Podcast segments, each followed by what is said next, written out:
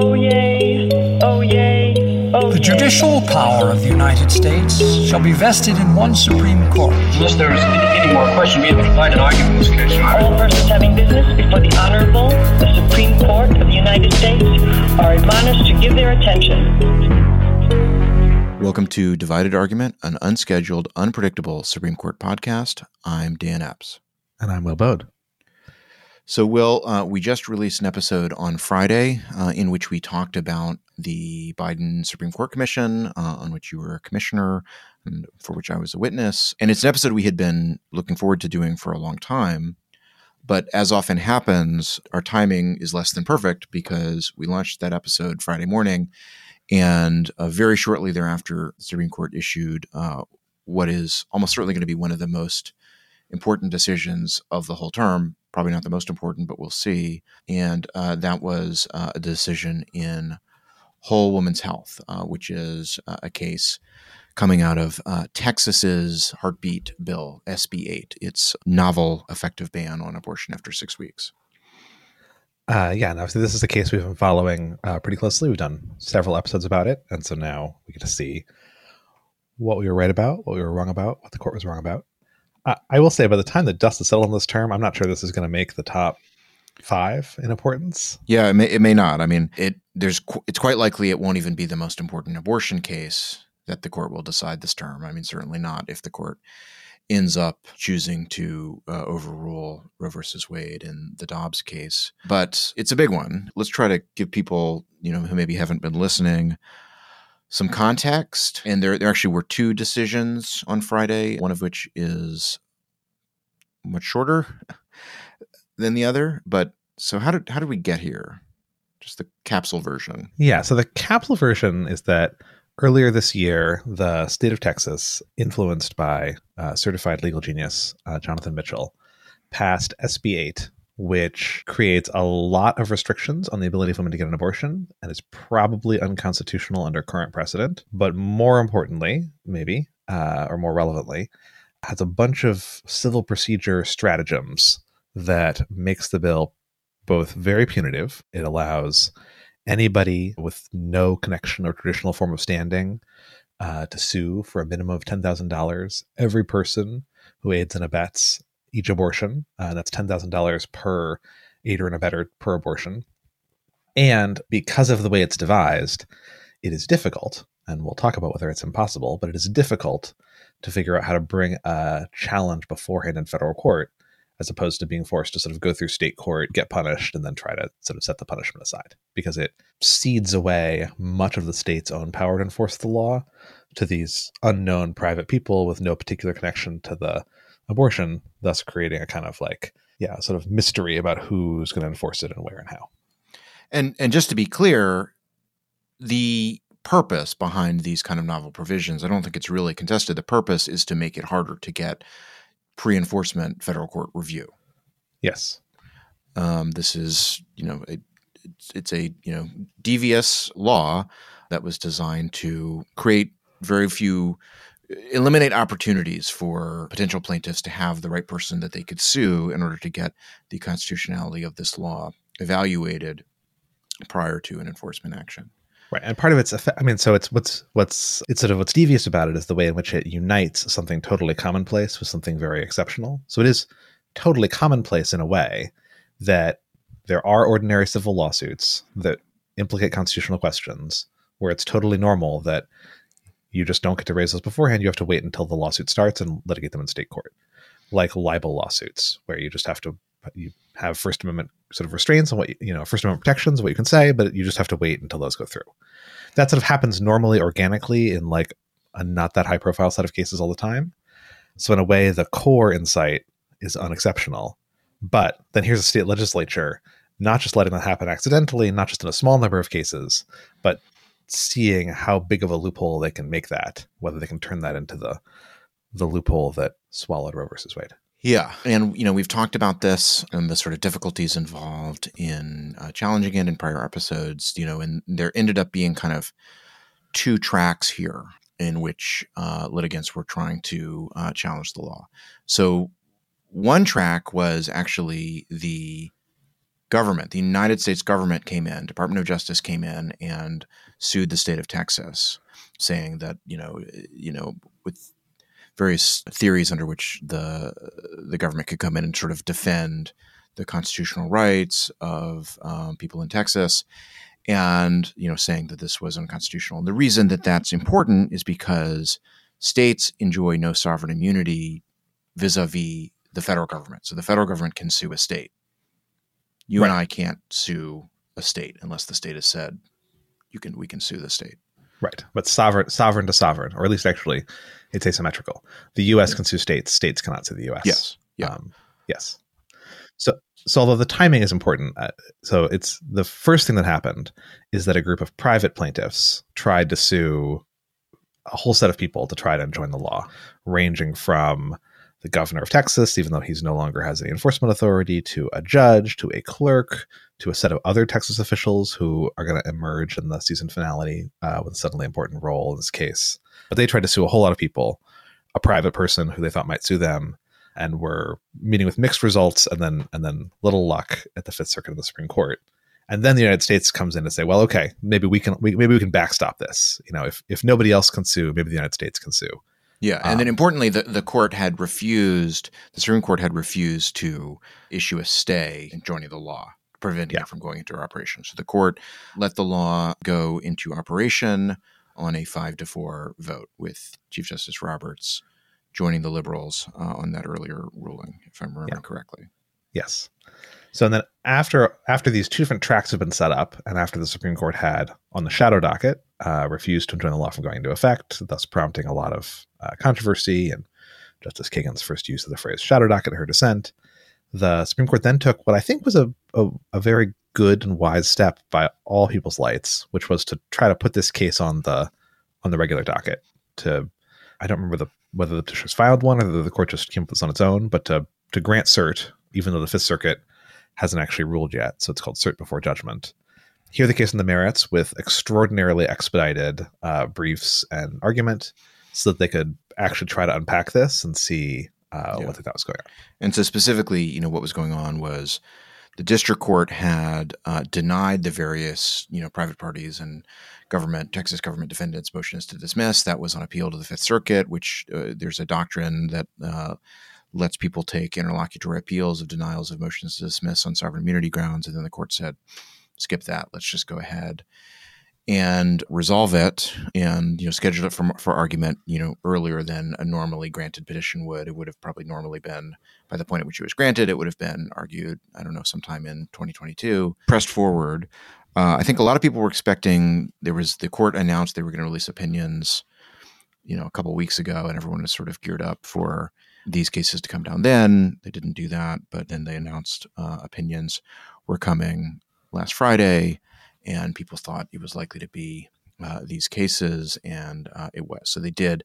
Court did get these out, you know, especially given that this is, as we're going to see, a divide, pretty closely divided court, sharply divided court, got them out more quickly than you'd normally expect Yeah. for a court this divided. before we get into the merits, do you have a view about whether they came out fast or slow? So I don't know if you, there was a in Justice Sotomayor's dissent, she has a line where she complains about the court's delay in allowing this case to proceed and how it's had catastrophic consequences. And the majority has a rejoinder and a footnote where they say, Justice Sotomayor charges this court with delay in resolving this case. In fact, this case has received extraordinary solicitude at every turn.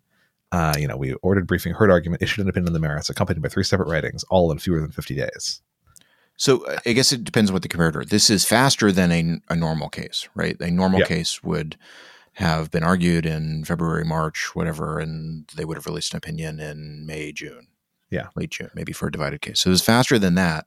Whether they should have acted more expeditiously, I think is hard to disentangle from one's views on the merits Yeah. of the case. I think I think if the court so the, I mean the court could have done a couple couple things. I mean one the court could have stayed the operation of the law, right? The court could have said the law can't the Texas law can't go forward for now. Let's maintain the status quo because by all accounts, I think Texas abortion providers are are not currently providing abortions that would fall within the strictures of this law for fear of ruinous civil litigation and the uncertainty about about what would happen. And so, given that, uh, it does seem like you know there's a good argument they should have done that, given the current state of uh, you know constitutional doctrine.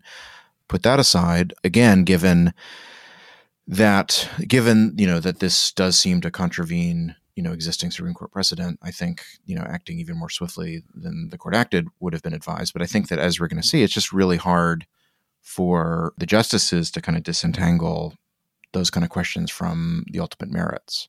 Yeah, I, I'm just wondering also if I mean, so there were a couple weeks there where people thought the decisions were going to come down any day now, and they didn't.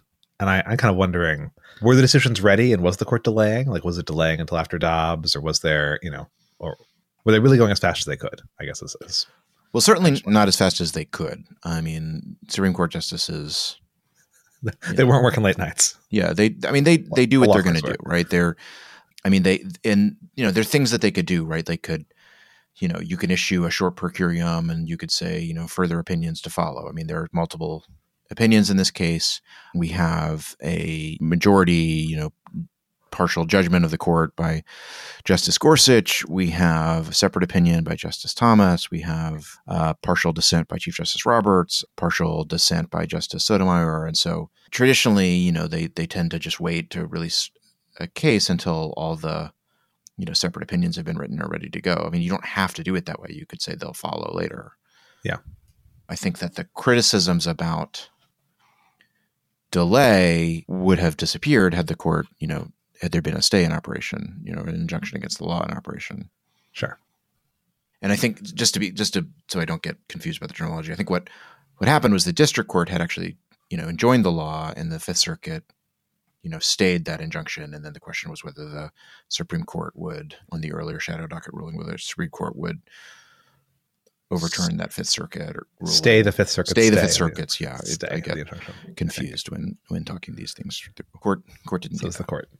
The whole women's health opinion is shorter than you would normally expect for a a case that's this divisive on the mm-hmm. court. The whole thing is, I think, you know, including the syllabus, is 48 pages, and that's with multiple opinions by different justices. And you could easily imagine a case like this. If, if this was a late June case, that, you know, the justice is writing, you know, 100 pages uh, of yeah. opinions back and forth. But there's some fairly short opinions. Before we get into the merits, why don't we just say what happened to the other case, uh, United States versus Texas? And this is the case, you know, concerning the, the whether the federal government can sue Texas to enjoin this law.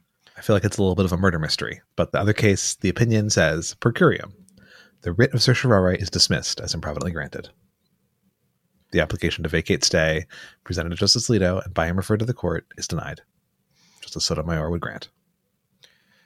So that means that they wanted to hear the case and now they said we shouldn't have heard the case, basically. That's sort of what a dismissal as of the petition yeah so, of the writ so, uh, as improvidently granted means. And yes, this is called a dig, and I yeah. feel like it, this is an important thing. Is so digs really come in two categories: your fault and our fault.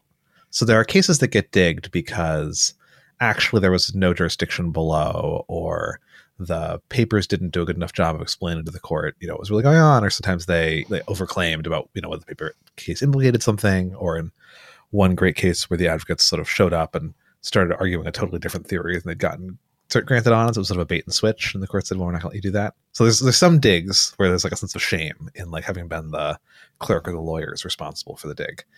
The other set of digs are no, no, this is a perfectly legitimate cert petition. we granted it for the right reasons, but now that we see where we are, we regret getting into this and want to get out again. Yeah, uh, please, sort of please don't make us decide this. Yeah, or we yeah we've decided we decided we'd rather just uh, yeah we regret getting into it. Obviously, we don't know which category of dig this is, but it certainly could be the second. And I guess that now having given those two categories, th- there was a funny thing at the oral argument in the United States case. Uh, the Solicitor General uh, Elizabeth Prelogar said sort of at some point like one of the reasons they were here was because of the court. It seemed like the court wasn't going to find. Was they they filed you know after the denial of the stay in the mental health case in the first place. And she said part of the reason we're here is because it seemed like there was no other avenue to challenge the law. But if the court were to find some other avenue to challenge the law, she didn't say, you know, we'd be happy to give up this suit exactly, but she sort of applied it. She was like, you know, wouldn't be a, that much skin off their nose if uh, it went away. So I do wonder if the that's also part of what's going on. As they said, well, we we granted this as a backup in case we couldn't find any other valid plaintiff. And since we found a few in the first case, as we'll talk about, they decided that was good enough. Yeah. But what, what we don't know from this is could this work someday? Is Yeah. this a weapon that a future administration could still use under the right circumstances? You know, does a majority think that, you know, this kind of seat suit can't proceed? I mean, there's lots of there's lots of arguments one could imagine the majority agreeing with as to why the why the suit couldn't couldn't proceed. Right. And I, I'll say this is sort of both understandable, but also kind of unfortunate in that the United States suit is just there was just much less precedent about fundamental questions like what is the nature of the United States' cause of action and what does it extend to? How broad is it? You know, what are the limiting principles? How does this interact with with equity? There are some court of appeals cases, and just very few, but not that many, and not that many Supreme Court cases because the United States doesn't do this that often. So on the one hand, we really could have used some precedent clearing it up. Like like we just are much more at sea about how these suits are the United States type suits are supposed to work. But that also could have been a reason that I kind of a minimalist or sort of small c conservative approach would say there's just a uh, we're sort of more at sea over there, and so we won't uh, say anything about that. We don't have to.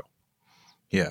I mean, it is it is a striking thing about the court is how much they're willing to dodge questions, avoid having to decide things when they don't want to. And there's reasons that that, as you say, it could be good. Maybe it's mostly conservative. Maybe it's avoiding fights. Maybe it's cowardly. I mean, it's just you can, depending on the case and depending on the context, you can paint it uh, in different ways. But the court, you know, for whatever reason, they don't tell us. Uh, and even even Justice Sotomayor, who, who disagrees with the dig and dissents, doesn't tell us why. Right. Right. She just says it just says that she dissents. Yep. So that's unresolved, but we do have some resolution in the whole A women's lot of resolution.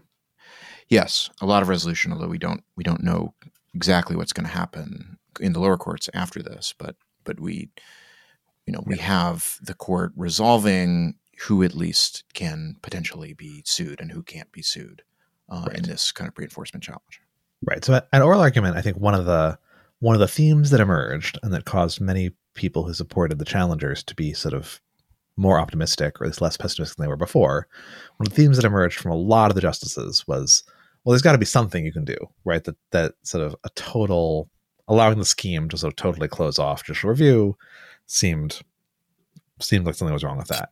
But there was this mystery over who who you could sue, and the you know the petitioners had a range of options. They had they sued the governor, even though he wasn't responsible for these suits anymore. But Justice Kagan sort of thought, well, we'll just just sue him. I think maybe the most prominent theory was to sue either the judge or the clerk who would be hearing these cases in state court.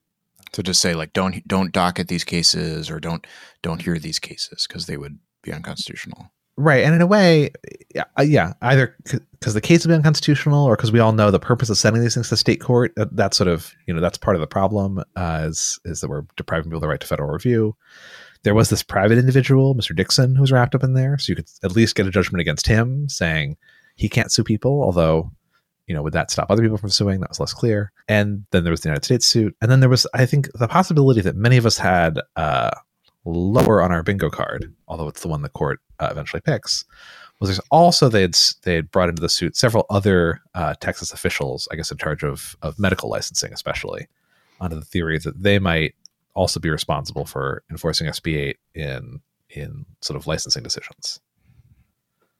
And now the court tells us, at least eight of the justices agree, four members of the majority, uh, plus the four dissenters, uh, agree that yes, you can sue one set of these people, and it's the licensing officials, not the governor, not the clerk and the judges, not Mr. Dickson, but yes to the to the Texas. Yeah, just to be clear, there's not agreement of eight that you can't sue the other folks. There's just Right. but there is consensus, uh, near consensus around the licensing officials. Yeah, actually, so can Just- we so do, do we do we can we break this down just to make sure we're we're Yes. So so eight to one, you can sue the licensing officials, just as Thomas thinks you can't, Yeah, right? Partially, Um, and that's sort of his he, the way he reads Texas law. Yeah. right. Exactly. And five to four, that you cannot sue the clerks. The four dissenters will all let you sue the clerk. Maybe five to question mark on whether you can sue the judges. So the majority says you cannot sue the judges. I think the dissenters don't take a position on the judges, or at least they aren't. Once they let you sue the clerk, they're not as sure that you can sue the judges. Was my reading? So, uh, yeah, Will, the question of who thinks you can, whether anyone thinks you can sue the state court judges is a little unclear to me. Um, I read Justice Sotomayor's dissent as not clearly answering that question. There's some language that you could read as sort of suggesting it might be okay. But then the majority opinion, uh, the Gorsuch opinion, uh, in a footnote, footnote says Justice Sotomayor agrees with the court regarding the proper disposition of several classes of defendants, state court judges, licensing officials, and Mr. Dickson, who's the private party. And I guess I didn't totally get that out of the Sotomayor opinion. I don't, but but I also don't see a, a clear statement that she disagrees with that. So yeah, I guess I mean the dissenter, you don't have any obligation to be as clear about about those things. Or, and I read the Chief Justice's dissent for four as saying, you know, he definitely disagrees on the state court clerk and on the Texas Attorney General because the Texas Attorney General arguably has some authority like the licensing officials. So he would allow them as additional kinds of defendants. And I see him as definitely not taking a position in favor of the state court judges or Mr. Dickson, and Justice Sotomayor's dissent's a little a little harder to tell. So we have five to four on some some defendants. We have eight to one on the state licensing officials, and then the majority claims it's unanimous in the other officials, but I'm not sure the dissent agrees with them whether it's unanimous. And I guess now it doesn't matter. Yeah, I mean, it may be that that was where people landed after conference, and it just didn't get written in a way that was clear enough. Yeah. Well, and we can get to this. Well, maybe now's the time to talk about it. Part part of the puzzle about the clerks and judges as defendants is, I mean, part of the puzzle is sort of how we think about their role because we often think about them as as sort of neutral people who just docket the suit. You know, when the clerk dockets the suit against you, it's nothing personal. They don't even they don't have a view if the suit should succeed. They just they just put it on the docket. But there is, uh, and there's some back and forth about this. Ex parte Young had suggest had said something about how the a suit against the machinery of state court justice would be outside the scope of ex parte Young, which seems like so. The majority says clerks and judges they're all part of the machinery of justice. Can't sue them. Yeah, and ex parte Young being the case that says, just again as a reminder for people that tuning in late trying to play along from home, that you can sue exec state executive officials to enjoin them from enforcing unconstitutional, allegedly unconstitutional laws, despite sovereign immunity. Right. Then there are uh, some later cases, at least one of which the opinions fight about, where the court seems to allow a suit against a state court. They don't talk about ex parte Young; it's a different case, but they seem to allow a suit against a state court. And so the majority says, well, that we didn't allow a suit against a state clerk, and that's the thing we're fighting about.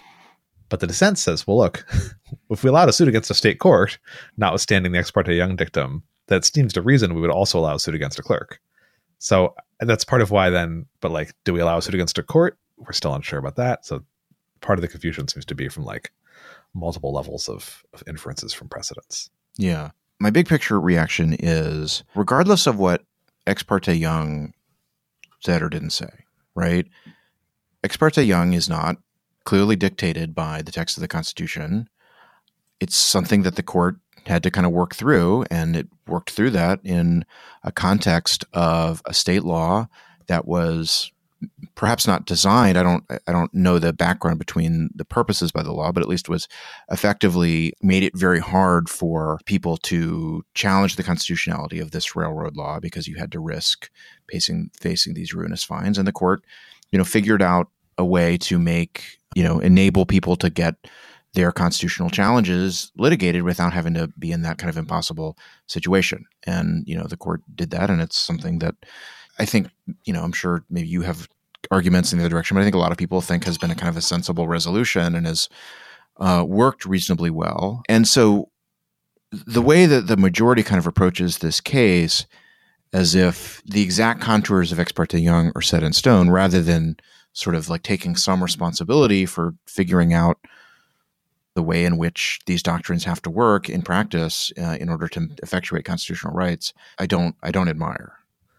So I'm not even sure that's right at what the majority opinion is doing. Although the maybe how Justice Gorsuch thinks about it, I'm not sure it's how everybody who joined the opinion thinks about it. So you, part of what the court did in Ex parte Young is they recognized it would be bad uh, and maybe an, a constitutional problem if there was no remedy in federal court. And so they looked around for kind of the closest thing they could justify under existing law that seemed plausible and came up with the sort of ex parte Young remedy. And in a way, that's the majority ended up doing here too. They recognized that if they said absolutely no pre enforcement review in federal court, there would be something problematic about that. And so they found a route to pre enforcement review. Now, it's not the route, it was not the petitioner's first choice, second choice, third choice, or fourth choice of routes. And it may not give them some of the things they want, but it is it does give them something. And so I think part of the question is is when we're thinking Yeah, about although- the ex parte Young lesson, But but Yeah. isn't the kind of takeaway from this opinion that if Texas had just written a slightly more genius law, if if Jonathan Mitchell had just been a little bit cleverer or they had listened to his advice a little bit more in designing the law, then you could effectively foreclose uh, any well, pre-enforcement So- review. If you just said, "Okay, whoops, we screwed up by still leaving some residual authority in the in the the, the medical licensing officials to enforce enforce this," and so that's going to create this little window of daylight. But if you get rid of that, you're out. Because I I take that as the much bigger takeaway, and and so that's why I think it's important not to just say, "Okay, well this is." This is a win for providers. I mean, if it's a uh, win, it's a very, very narrow one, and So I- it's I just think it's- tentative one. I think it's more. I think it's it's also it's more tentative in both directions. So page fifteen, still further viable avenues to contest the law's compliance with the federal constitution also may be possible.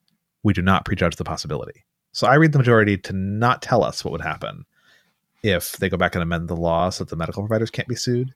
I mean, among other things, we know there's that United States versus Texas possibility hanging out there. Yeah. And but I assume not. They didn't just say that. They could have just said that. That's what they had in mind. But I mean, the court says you can't sue clerks and judges, right? Is there anything in the opinion that suggests to you that they would revisit that conclusion in a in a world where there's no other proper defendant for pre-enforcement of pre-enforcement challenge? Uh, my guess is no. So again, we don't know what they mean by that. My guess is no. Although I, I don't think there's anything else in the opinion that tells us that. Although frankly, from the things Justice Kavanaugh said at oral argument, I think if there were no other option, he might reconsider the, the clerks. But there are still more. Op- you know, there were like there are dozens of other options people came up with. You know, as this case was going on, ranging from federal interpleader to you know different to creating an exception for Younger abstention. There's just like there's even more options, sort of like currently off stage. So this is something the court has often done in the jurisdiction stripping context, where they sort of they will sometimes let the court strip, let Congress strip the court's jurisdiction over Supreme Court cases, but they'll say, ah, but don't worry, there's still this outlet over here. And we're not saying what would happen if Congress took away this outlet over here.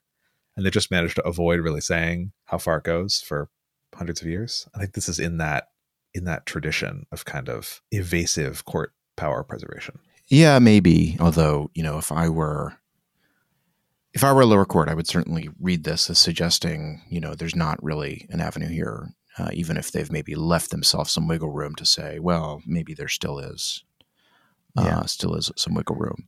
I And you're right that there is there is still the possibility of suits by DOJ, depending on you know what they do when that issue is actually presented and decided, rather than dismissed as improvident, improvidently granted.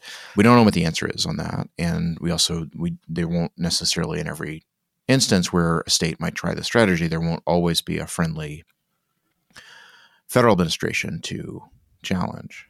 Right. No, I, I certainly I don't think I don't want to uh, oversell this as a as a victory for the prevailing party. Uh, I think all along, you know, people who were people who were very optimistic after oral argument when the court seemed sort of more disturbed by this law, uh, and then disappointed by this opinion, may have may have misunderstood what the court cares about. You know, I don't think the justices at the the justices who were concerned about this law and joined the Justice Gorsuch's opinion. It's not that they were like lying awake at night worrying about the rights of pregnant women in Texas. It's that they were worried about the power of the Supreme Court. So finding some path to say, look, we're not gonna we're not gonna promise you that you can uh, totally shut us out of the process. We're keeping our options open is very important to the Supreme Court, even if that option, you know, is one the court may never use in the future and doesn't even provide a huge amount of relief in the here and now. I take both the Sotomayor dissent and the the Roberts dissent as being very concerned with that question, that question of you know judicial supremacy, Supreme Court respect for the Supreme Court's judgments. I didn't get as much of a flavor of that from the majority, you know, the Gorsuch opinion, and maybe that's lurking there, and maybe that's the explanation for why they they find this avenue. Um, but did you did you take away a, a sense of that? not in the face of the opinion. So partly I'm taking that away from the comments from Justice Kavanaugh and Justice Barrett or, or, argument. That seemed to be what they cared about and what people thought was going to drive them into the into the other side. And I read Justice Gorsuch. I mean, I read Justice Gorsuch's claim as having been, look, we don't need to twist the law at all here because, as it happens, we look at the law. There is an avenue to challenge it. We're not going to prejudge whether there's anything else. Now, I'm not even sure that's true. I think the majority might have twisted the law a little bit to to find this avenue, but but no, I, I agree that's not on the face of the opinion. I'm uh, I'm engaged in a critical reading. Yeah, I think that might be kind of from the perspective of the providers and the challengers, that might be the kind of more optimistic way to read this, which is still an avenue. And maybe if there's this avenue disappears, maybe there'll be some other way. But I guess I, I certainly didn't read the opinion as having a lot of enthusiasm for ensuring that everybody always has an avenue for for pre-enforcement review. I mean, the, the opinions, the majority stresses that oh, there's stuff happening in state courts. That could be fine. So so I don't know. I mean, I think that it does raise this hard question though of like, is this strategy going to work in other contexts? You know, I don't know if you saw over the weekend Governor Gavin Newsom of California said he was, you know, I have no idea whether he's actually going to be able to make this happen, but he said he was going to work with the legislature to come up to kind of copy this scheme to uh, enable similar kind of lawsuits that would be directed against uh, people who distribute assault rifles and ghost guns, you know, the kind of untraceable weapons. If that happens, that would certainly be interesting. It would put the court in a spot where it would have to, you know, have to maybe more closely if it, you know, if it, if it concludes, if it thinks that those laws are infringing on Second Amendment rights, then it would have to really revisit the question of like, do we really mean, you know, there's no, there's no avenue here. I've already taken the unpopular stance with you that I, I do think the court would treat the Second Amendment question, the procedural questions in a Second Amendment case totally the same as how it's treated abortion the, these abortion claims at least at least now what about and you know don't fight the hypo but what about a state that passes some law that targets some disfavored church and the effect of the law whatever the specifics the or you know targets some disfavored kind of religious practice the effect of the law is to shutter those churches possibly for months while the state courts deal with uh, potential challenges uh, as the you know state churches and pastors and so forth are unwilling to unable to remain open given the threat of ruinous civil liability.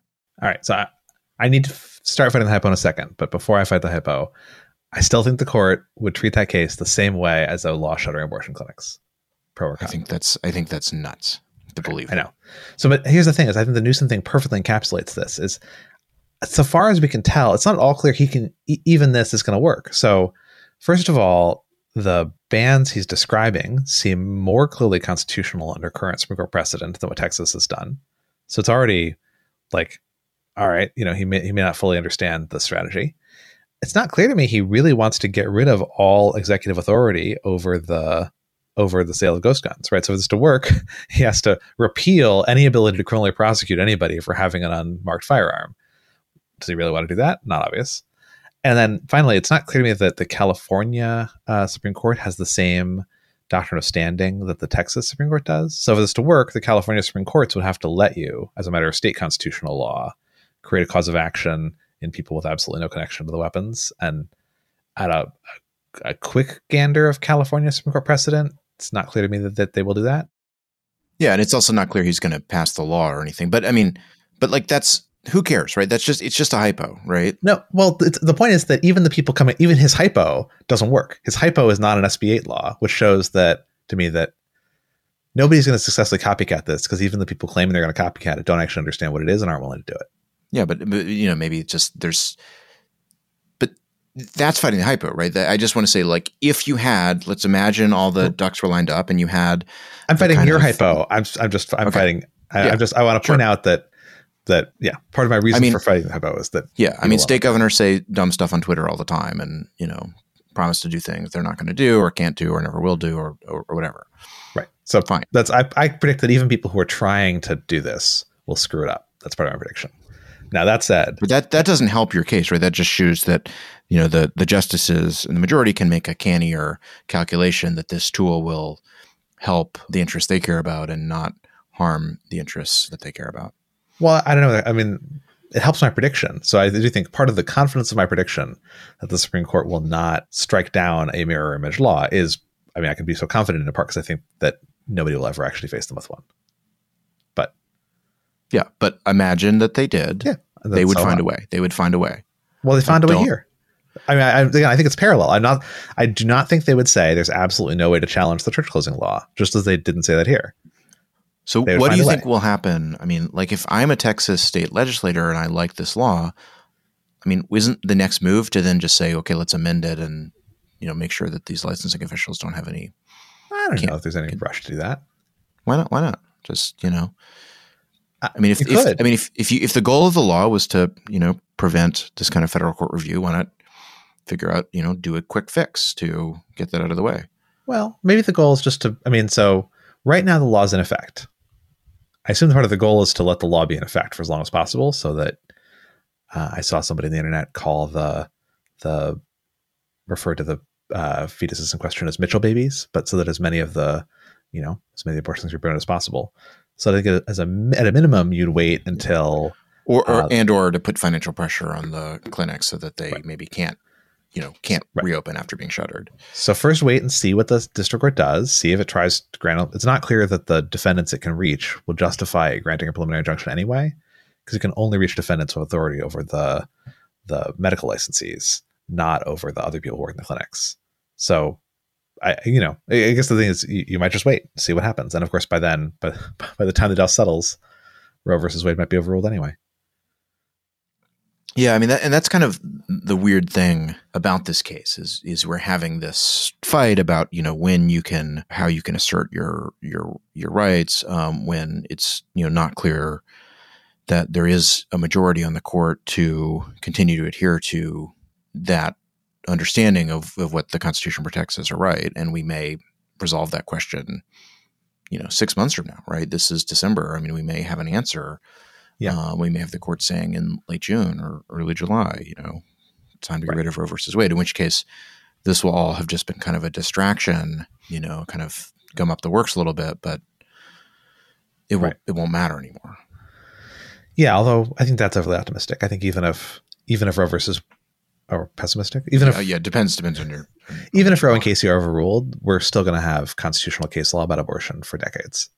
Um, even if it's no longer about the substantive due process right to get an abortion, we're going to have right to travel questions. We're going to have due process ex post facto questions. We're going to have, I mean, we're going to have lots of case law about this, and in some ways, the procedural shenanigans here might become even more important in that in that world. Yeah, that that could be. In that world, presumably most of all of SB 8 would be constitutional. Maybe Yeah. there's arguments for Right. for why parts of it somehow wouldn't be, but I tend to think that if the state can completely ban something consistent with the Constitution, it's not clear why they can't delegate enforcement of that ban to private citizens using a bounty system with attorney's fees and so forth. Yeah, I think there is an argument still about the structure and amount of the penalties. So the, you know, the fact that the the possibility that you can be repeatedly sued by many many people with no res judicata, that the damages are totally uncapped and unrelated to anything. I think there are some like interesting sort of like Isn't there like a limited amount that can be recovered though? Like you can't like you can't just like keep losing Uh, money. according to the statute, once somebody has sued you and you've paid them, you can't be sued again. But the statute, as as I read it, doesn't limit the amount you can be sued for in a particular case. Like, so if in the one case they grant a trillion dollars or something, then we get into that like you know excessive damages case law, maybe. Like the uh, due process notice, punitive damages Yeah. stuff. Yeah, Yeah. maybe. Although I'm sure there's some members of the majority in the court who, you know, Indeed. don't necessarily agree with that line of cases. So yeah, I mean there will be litigation about it. I don't know whether there's likely to be Right. successful constitutional arguments. All right. So, and before, just before we leave this theme, and before people think I'm too much of a completely naive uh, idiot, can I just add add one Well, I just want to say you are just the right amount of completely naive idiot. Thank you. So my model, by the way, is not that the justices are uninfluenced in their procedural qu- cases by the substance. I totally think they are. I just think they are vulnerable to sort of framing effects. So like the first time the justice get this procedural question, if the first SB8 law had come up in the church closing context, they may well have had different initial intuitions and written a very different opinion.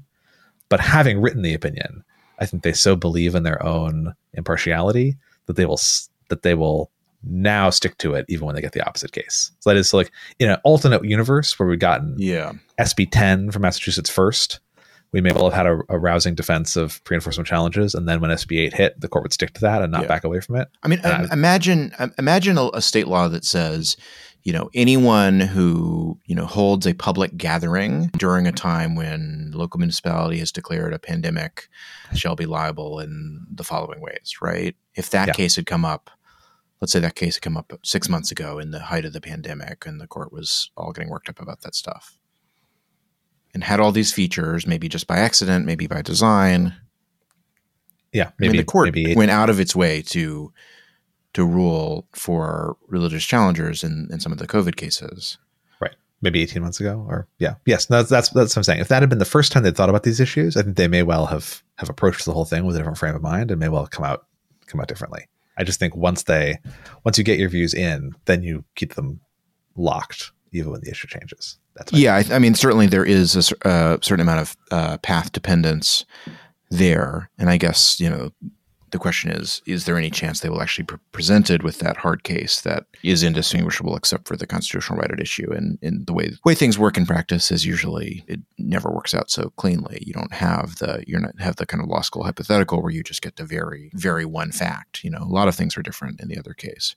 Yeah. but but I'm glad you at least that's sort of and I guess that's sort of like what I'm saying, which is that like had this been a different case with different interests at stake, even with the same legal features, I really find it hard to believe it would have come out exactly the same way with the court being so parsimonious about the ability to sue. And I just I tend to think that my view is like, you know, a lot of Fed Fed courts doctrine, these doctrines about, you know, sovereign immunity and who you can sue, I mean, they're not clearly answered by the text of the Constitution. There's a lot of kind of background principles and other kinds of reasoning going into them. And I do think that a court should be wary of of states that are, you know, explicitly saying, you know, our, our goal is to undermine constitutional rights that the court has recognized. Or, you know, the the phrasing that Chief Justice Roberts says about SB 8, he says the law is contrary to Roe and Planned Parenthood, and it has had the effect of denying the exercise of what we have held is a right protected under the federal constitution.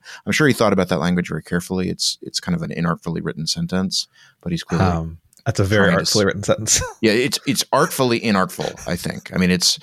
I, I you probably could have written. I probably could have written a sentence that accomplished the same thing that was a little bit clearer. But there's a lot of, a lot of has and had, has had, have held. You know, could have written a better sentence. But basically, you know, trying to say like clearly not endorsing the fact that this is a constitutional right, but saying the court it is something that the court Right. has held as a right. yes, yes, I do think that's a that's an intentional formulation. I think you can find other uh, chief opinions where that's that's at work too. Yeah, but anyways, but yeah, what, what I was trying to, I got derailed by- by that. But what I was, what I was saying is, you know, I, I think that if you're in that situation where you know you have a state court really trying to make a right recognized by the Supreme Court, really trying to undermine them, you know, make them meaningless, prevent people from from protecting them, enforcing them. You know, that's a case you know where the court needs to like take a broader view, right? Need to really think about, you know, have the, are the doctrines calibrated in the right way? You know, uh, we I should think probably they did that, Dan. I think they did that. well, I mean, they did that in a way that that you know, depending on what happens next, strikes me as quite unsatisfactory. I mean, they, the win the, the window of daylight they left open strikes me as insufficiently large. But maybe you're right that that the they will pull crack they would crack the window open a little bit further if facts changed. But let's I mean let's talk a little bit about Justice Sotomayor's dissent on this on this point. So it's quite heated. It's one of the more heated dissents by Justice Sotomayor that I've that I've read, and it's and that's saying something.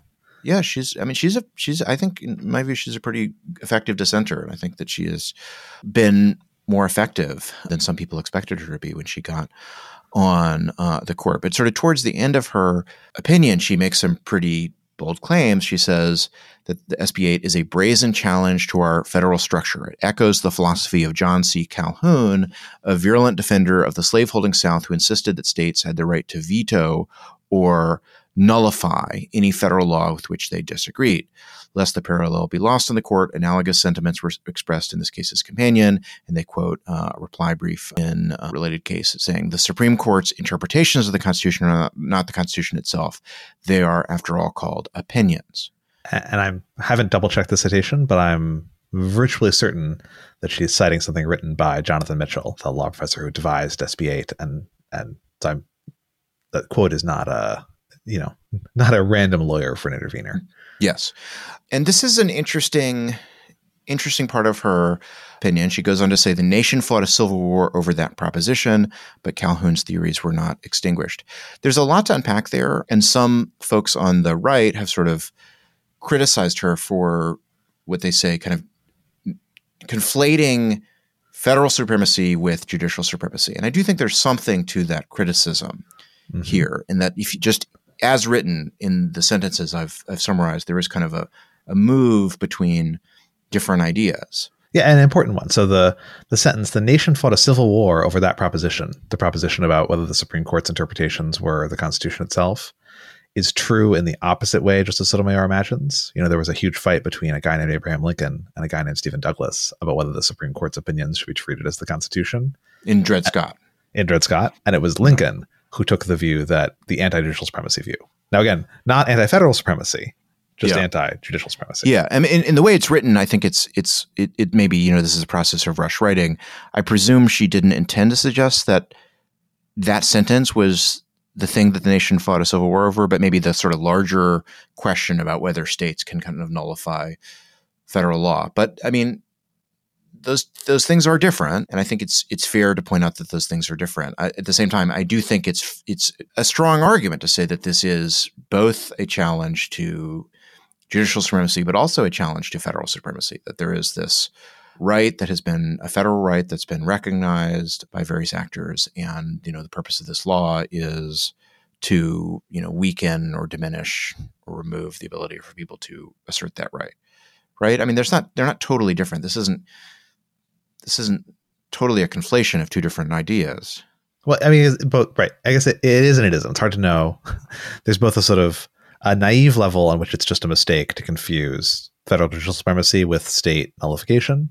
But then there is a more sophisticated level on which maybe Justice Sotomayor is operating, where indeed part of the reason John Marshall sort of pushed aggressive federal judicial power was his belief that would pr- contribute to federal power more generally. So yes, there is there's a complicated relationship between the two. So like doctrinally, the two are very different, but maybe at some bigger picture sense, maybe they're maybe they're the same. Yeah, and and you know there have certainly been you know it, it seems like the the after historical moment to point to is the kind of desegregation era when you know the court was saying you know the Constitution requires desegregation and people in various states who were themselves kind of looking back to Calhoun, right? Yes, yeah. you know. Although why not the progressive era? So like we talked a lot about this Ex parte Young case, the one that people are using as a model, right? That case emerges from the period between the Civil War and the, the Civil Rights era, where it was the progressives who wanted to use states to regulate the economy in ways they thought that laissez faire was not doing well. And it was the conservatives who were using the federal court, aggressive pre enforcement review in federal courts in ways that progressives thought were was sort of lawless and troublemaking. And it was the progressives who wanted to resist jurisdiction in ex parte young to strip jurisdiction over labor injunctions like the I, I, worry that the the line from calhoun to to cooper versus aaron misses some times when things were the other way around uh, yeah that's fair although i do think that the you know mid 20th century segregationists were explicitly looking back to forebears like calhoun and you know that, sure there's not like an intellectual clear intellectual line between you know between Calhoun and the progressives. So, but maybe that's right. I mean, uh, but I do think that what you're saying maybe illustrates a larger point, which is that who these kind of questions benefit, like when you can get into federal court, when you can't, does change a lot depending on you know who's who's in power in the states and you know who's in power in the federal courts and what people are doing, what kind of litigation is happening. I mean, it is it is interesting that you know we're having this fight in a world where the federal courts are are currently quite conservative and not likely to be to be particularly friendly to a lot of the rights that you know kind of people on the left want protected.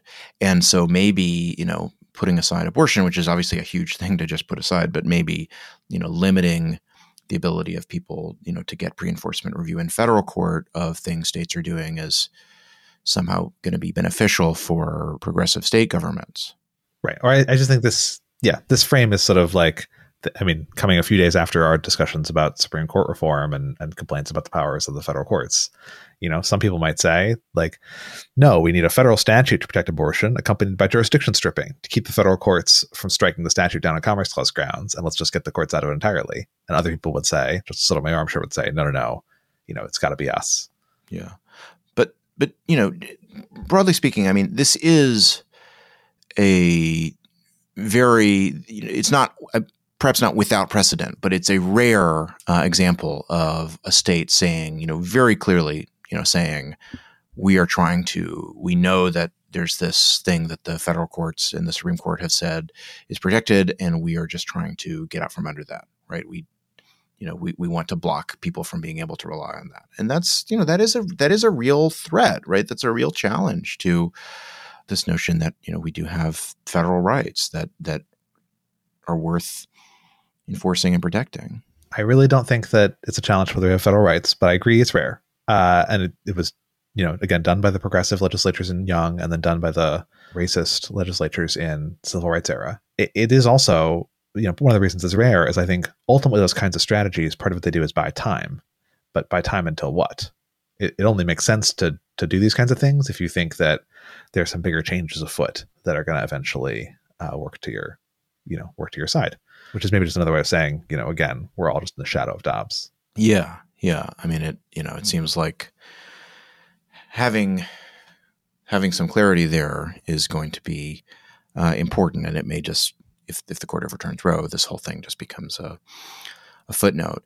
I mean it, but it it also raises this question I've I've been confused by, which is, you know, what what was the kind of real point of SB eight, right? In the sense that like it seems like if you have a court that's actually friendly to abortion rights, they're going to do even you know more than this court did in coming up with a way to let people challenge the law in federal court. And if you have a court that's hostile to abortion rights, do you need all this procedural chicanery? Or can you just pass the law and, you know, give the court the question? You know, just say, you know, decide it.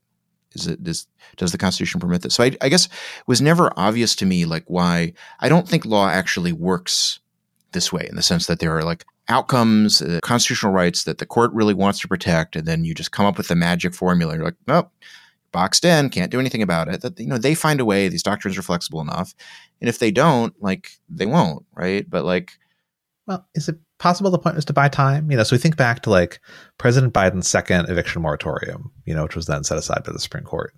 And he was explicit that like, what was the point of doing this, even though it wasn't necessarily going to work in the long run? He's like, well, we'll buy time. You know, there'll be this period of time where it's in effect, and that'll be good. It's possible it's the reverse. That the theory was maybe in the end the outcome will be the same either way, but but our law will be in effect for a while. Yeah, although it wouldn't have been, right? That's the point. It wouldn't have been had you had a friendlier court, right? If Justice Ginsburg doesn't die, Justice Barrett doesn't join the court, this law, the operation of this law would have been stayed from day one, right?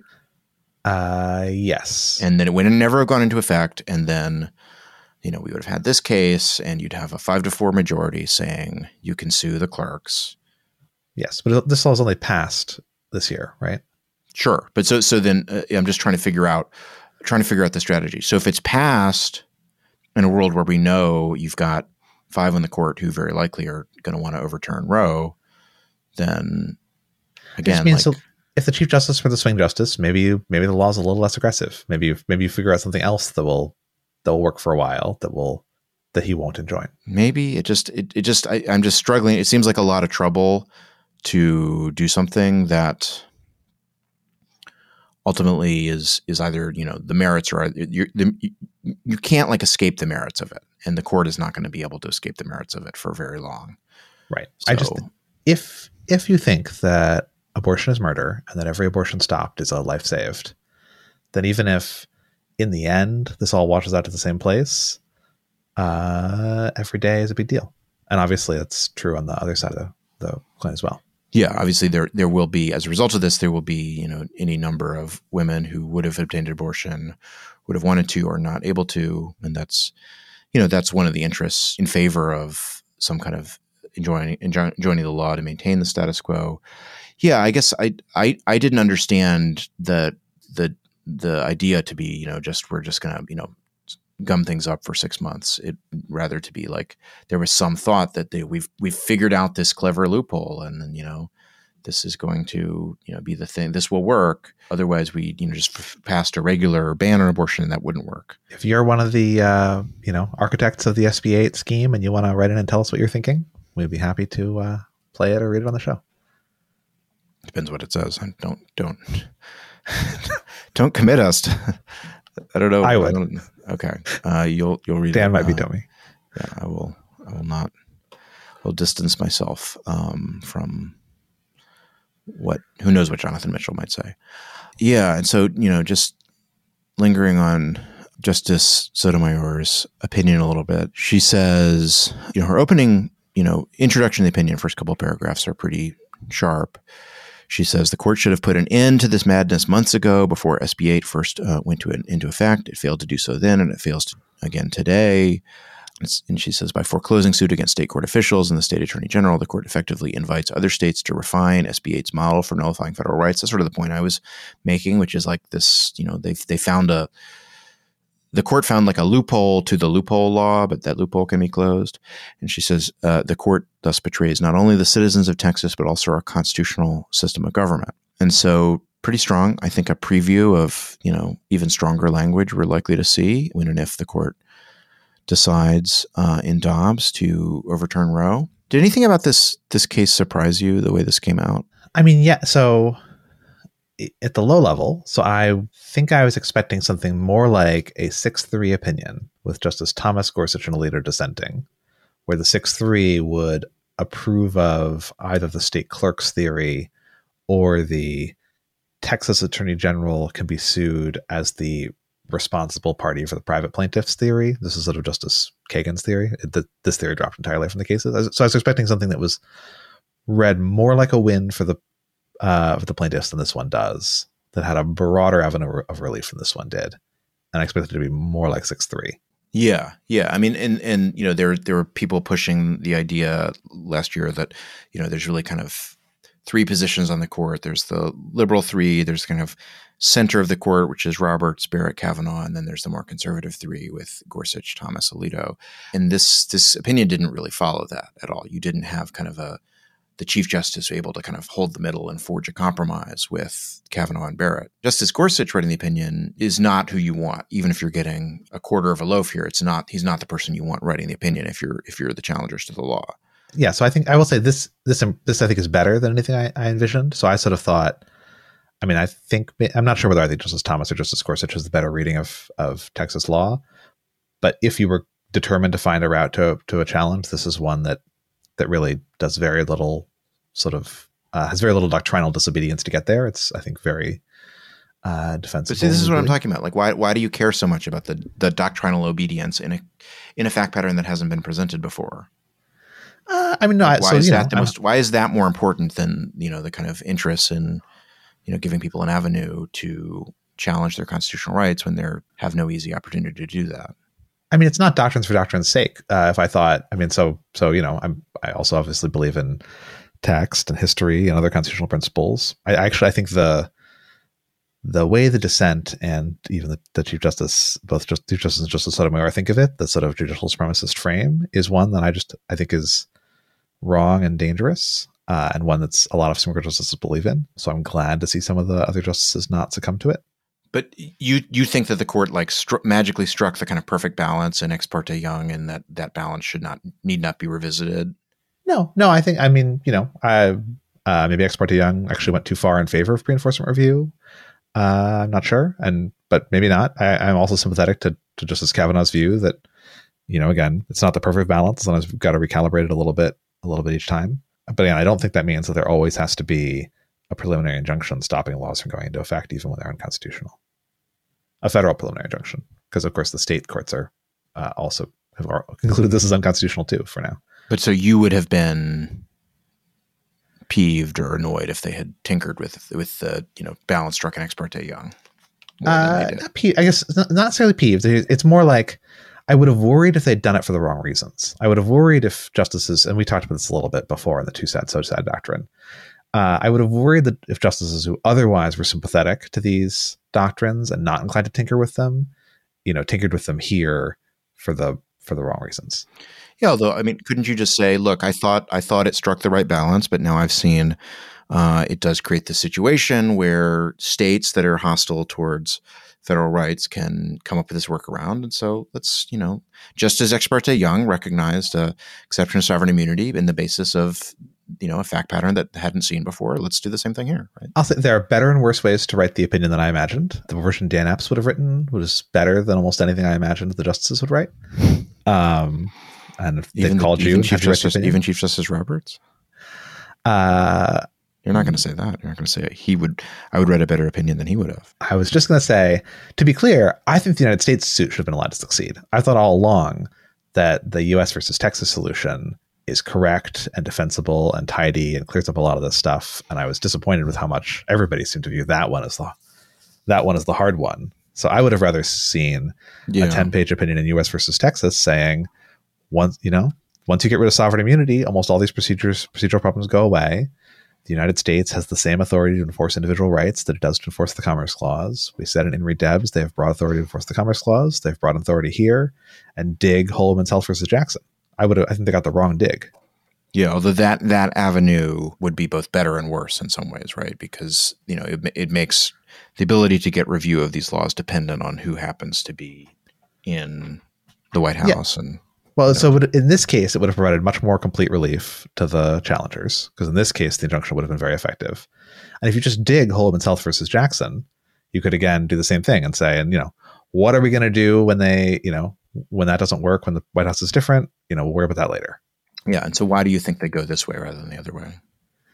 Uh, I don't. I mean, so they, they definitely just had a much much bigger skepticism about the the uh, the sovereign suits, and I don't know whether some of that is a hangover from the state standing cases. You know, they've seen what happens as more and more state AGs are constantly suing, and they didn't want that to happen to the U.S. Also, whether it's just the they were so moved by Sam Bray and Aditya Bamzai's piece on federal equity and In re Debs that they recognized they couldn't charge in there without knowing more what they were doing.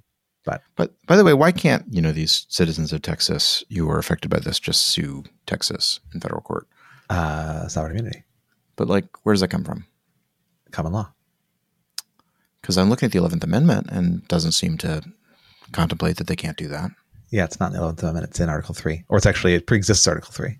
or the court has held that it does, right? the court has held that it does as as you know James Madison and John Marshall promised at the ratification of the Constitution that it would, uh, and as Steve Sachs and I defend extensively in the misunderstood Eleventh Amendment and our other writings on sovereign immunity. Yeah, but it's not a foregone conclusion, right? You, you could you could carve out an exception, another exception, right? Yeah, well, actually, so and also Congress could carve out an exception. So under current doctrine, Congress can abrogate sovereign immunity under the Fourteenth Amendment.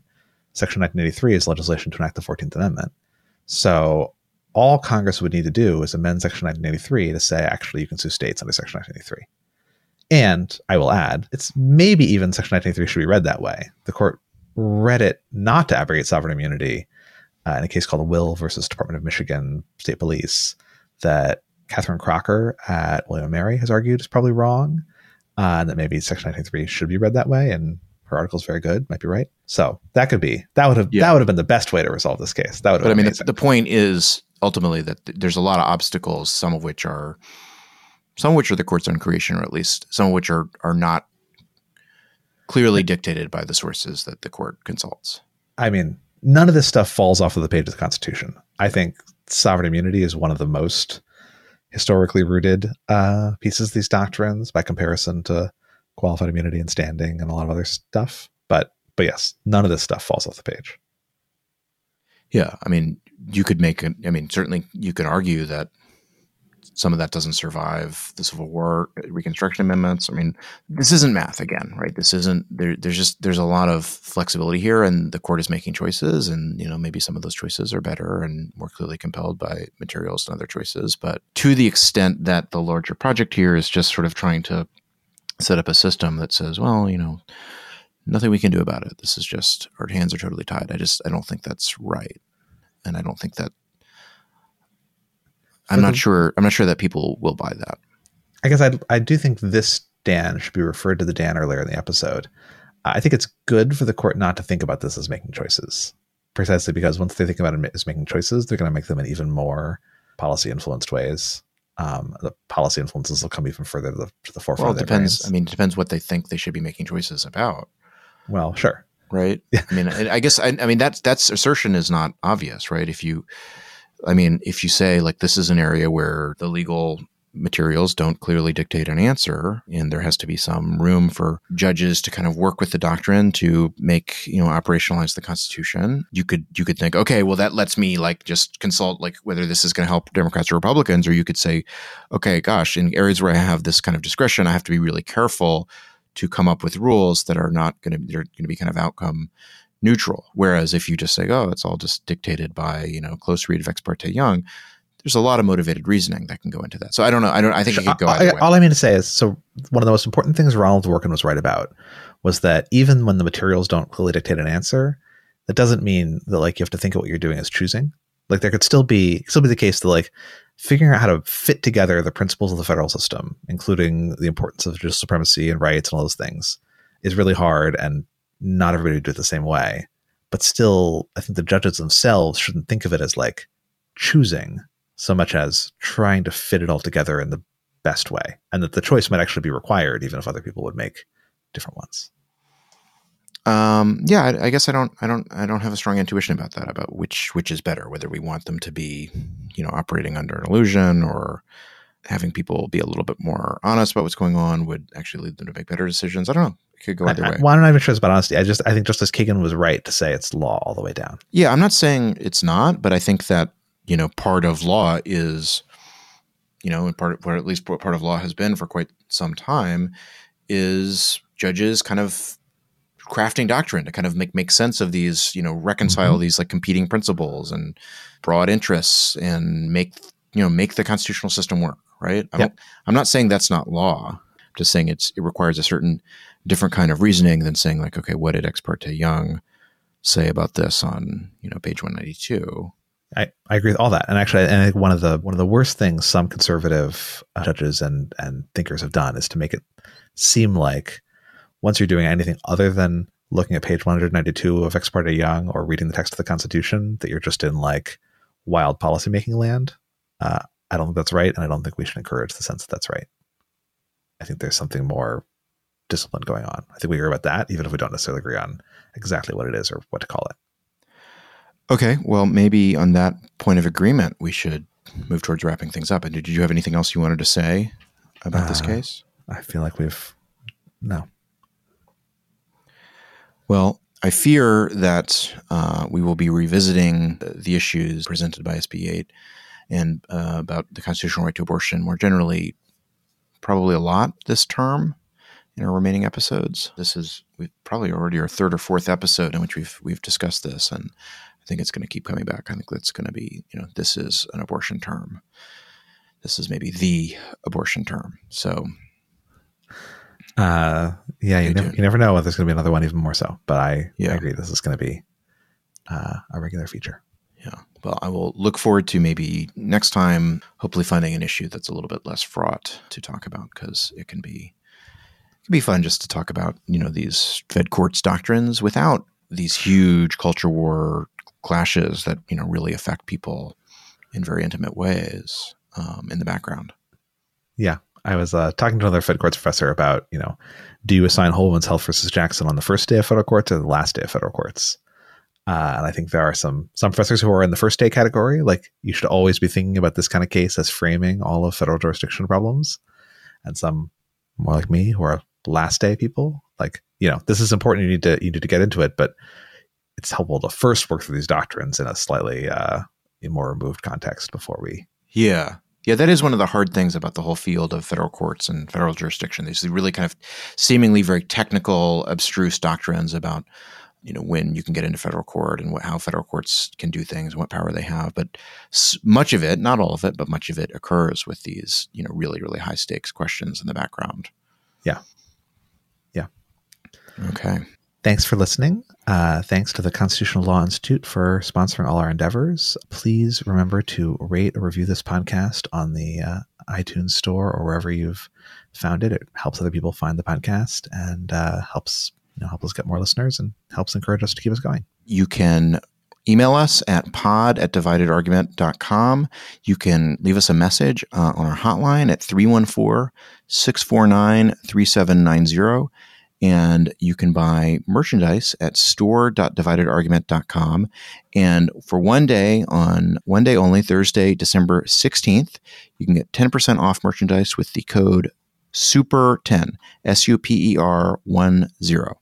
So take a look if you want a t shirt.